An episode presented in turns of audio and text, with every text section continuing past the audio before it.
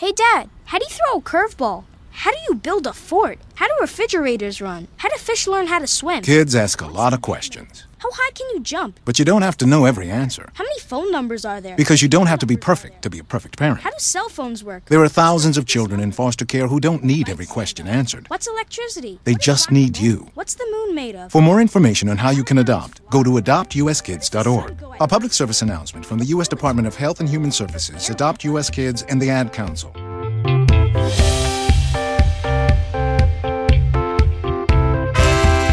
Big media believes you should be told what to think. We disagree. This is American Viewpoints with Mike Ferguson. While we wait to find out who is going to be inaugurated in January, we can still look ahead to some of the debates that the president, whoever that's going to be, is going to have to deal with. And the congressional makeup, whatever that's going to be, is going to be dealing with. And the ongoing question is one of the big ones energy. I'm Mike Ferguson. Thank you for staying with us on American Viewpoints. And uh, energy is one of those policy decisions that I think a lot of people, their eyes kind of glaze over. But it's one of those things we actually feel directly in our lives every single day. Joined now by Tom Pyle. He is the president of the American Energy Alliance. And Tom, thanks for the time today to uh, start with. But uh, secondly, when I mentioned that everybody feels the result of a debate over energy, we're talking about what we pay for gas, what we pay to heat and cool our home, and, and all kinds of other areas of our lives. I mean, directly every single day. Yeah, absolutely. And and the issue was front and center in this uh, political campaign. Donald Trump, President Trump, made a very clear and convincing case that he wants to continue the roll that the American uh, industry is on. Uh, we in 2019 we became the uh, we, for the first time since the 1950s we produced more energy than we consumed, and we exported more energy than we used the point being is is that we have been spending the last 30 years trying to get out of underneath the grip of OPEC, trying to get out underneath the grip of the Middle East. We're now energy secure. We're now energy independent. Uh, we're enjoying low, relatively affordable energy prices in the form of electricity or gasoline. And the other side wants to take that wants to take that away from us and wants to basically shut down the industry, which is basically what they said during the campaign. Yeah, you're referring to uh, the issue over fracking. And of course, people may be surprised to hear there's still a debate over things like carbon taxes. And one of the ways that this is, uh, the narrative is set up often is well putting a focus on energy and uh, all the things that it takes to have inexpensive energy is just incompatible with having a clean environment and conservation. So we have to make a call and if it costs us more well then that's what it is and that's how that narrative is is often presented. It's dead wrong. It's flat out dead wrong. Um, since 2005 can you guess what country is the single largest uh, has had the most success in reducing carbon dioxide emissions in the atmosphere? I've, I've actually done some reading on this, so uh, so I know that the answer is the United States. Bingo, and yeah. we and at the same time, President Trump got us out of uh, a costly and unfair international agreement that would have hamstrung our energy producers. At the same time, uh, the government did not end up regulating our, our electricity sector, right? Because President Trump undid a lot of the uh, regulations that were saddled on us by President Obama and, and Vice President Biden. You can do both. It is proven time and time again that you can be more energy efficient while still producing energy at the same time. It's this is not about energy or the environment. It's about power and control. If you go if you peel back the onion the Biden Harris ticket want to tell us what cars we're allowed to drive, what electricity sources we're allowed to use, or or the, more more specifically, the industry is allowed to use, and what would that do for us uh, if we switched over to wind and solar at the time frame that they want us to do? That would mean that we would be paying thousands of dollars more for our energy every year. Just our basic energy needs, as you mentioned. We would be paying hundreds of dollars more for the goods and services that we use every day and we depend on. Why? Because energy is an input cost to all those products and services, right? Transportation, um, you know, manufacturing everything else. We would basically be telling our manufacturing sector to go pound sand because we compete on affordable energy, uh, whereas the rest of the world out competes with us on their labor. Right. We pay our workers pretty well in the United States. And the last thing and the most important thing is why would we want to trade our hard fought energy independence away from the Middle East and hand it over to China? And why do I say that? Because it, if we did this, we would be getting most of the materials that would be required to build windmills and solar panels from China in the form of the minerals, the rare earth minerals, the cobalt, the, the, the, the stuff that goes into the, the manufacturing of these things. And plus, China is the biggest supplier of solar panels in the world.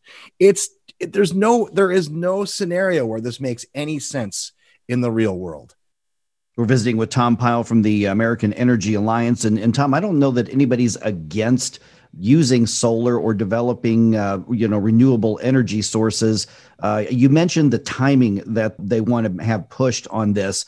Why is is that significant? Because I know that I can't afford to put solar panels on my house right now, and and I have I make a living uh, doing uh, doing media work. So what's significant about the timing and the competing ideas about about that? Because I, I haven't heard anybody who says I don't want solar, I don't want wind in the mix. But what we're talking about is a policy question as to how it's going to be regulated and pushed.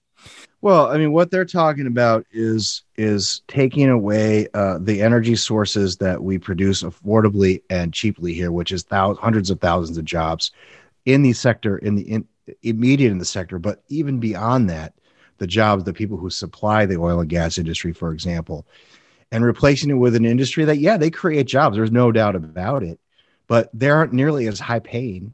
They're they don't last nearly as long so that's one thing that doesn't make sense to me. But the other thing is the way technology works is, you know, somebody says, you know, there's a better thing out there. I can do it. I can make it. And they can figure out a way to displace incumbents, right? Cheaply, more affordably, cleaner, more efficiently, or whatever. That's all wonderful. Uh, we have nothing against windmills, solar panels, any energy source. We hope someday somebody invents the stuff that you, you know, lift up the, the back of the car and just shove you know trash in there or whatever and it turns into you know energy. But that's just not the reality right now. What they're trying to do is force it. They're trying to force it on us. And what that means is we're going to have to pay more and more for it.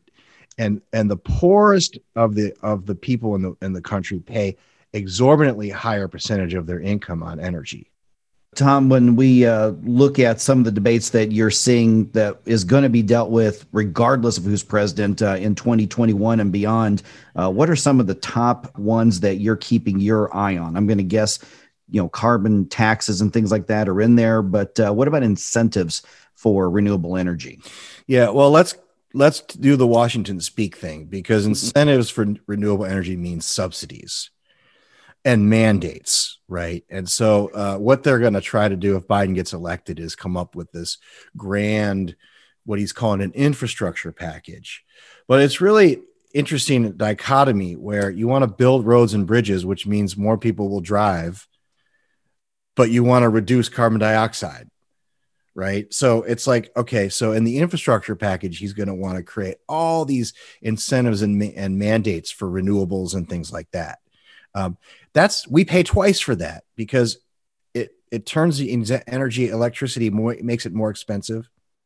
But now on top of paying more out of our pocket for our utility bills we're taking more of our taxpayer money and handing it to wind producers. If this stuff is so good and it's so competitive and it's so cheap like the wind industry says get rid of these subsidies and mandates and let it compete on its own. So we're not saddling ourselves with the burden of paying twice once to su- subsidize them and once to compensate for the fact that they're more expensive for our utility bills. All right. Now, these are just some of the uh, issues that you all are walk- watching and uh, are active in. Uh, people want to find what you do and read more. How do they do it? Go to AmericanEnergyAlliance.org. Uh, we've got great resources there, lawmaker accountability tools. In fact, energy really affordable energy and and oil and gas production won in this election the the Biden climate agenda was a dud. The Green New Deal hit a dead end in this election. Uh, if Donald J. Trump ends up pulling this off, uh, we don't have to worry about it. But if Biden gets in, we have the backstop of the Senate at least now. I think the Senate is clear; it's going to remain in Republican hands, and we just have to get your listeners and others engaged on these issues because you're right. They don't. We don't think about this stuff, but it, it affects our lives every single day. Hey, Tom, appreciate the perspective. Thank you very much. You bet. And uh, you can weigh in on this and everything else that we cover by checking out our Twitter uh, account. It's just at AVP Radio Show. I'm Mike Ferguson. Thank you for spending part of your weekend with us. We'll talk to you again next week.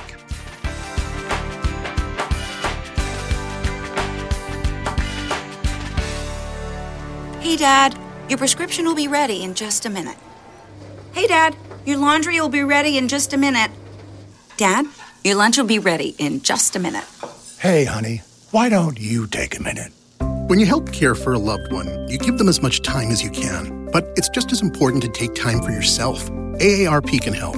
Find free care guides to support you and your loved one at aarp.org slash caregiving. That's aarp.org slash caregiving. Brought to you by AARP and the Ad Council.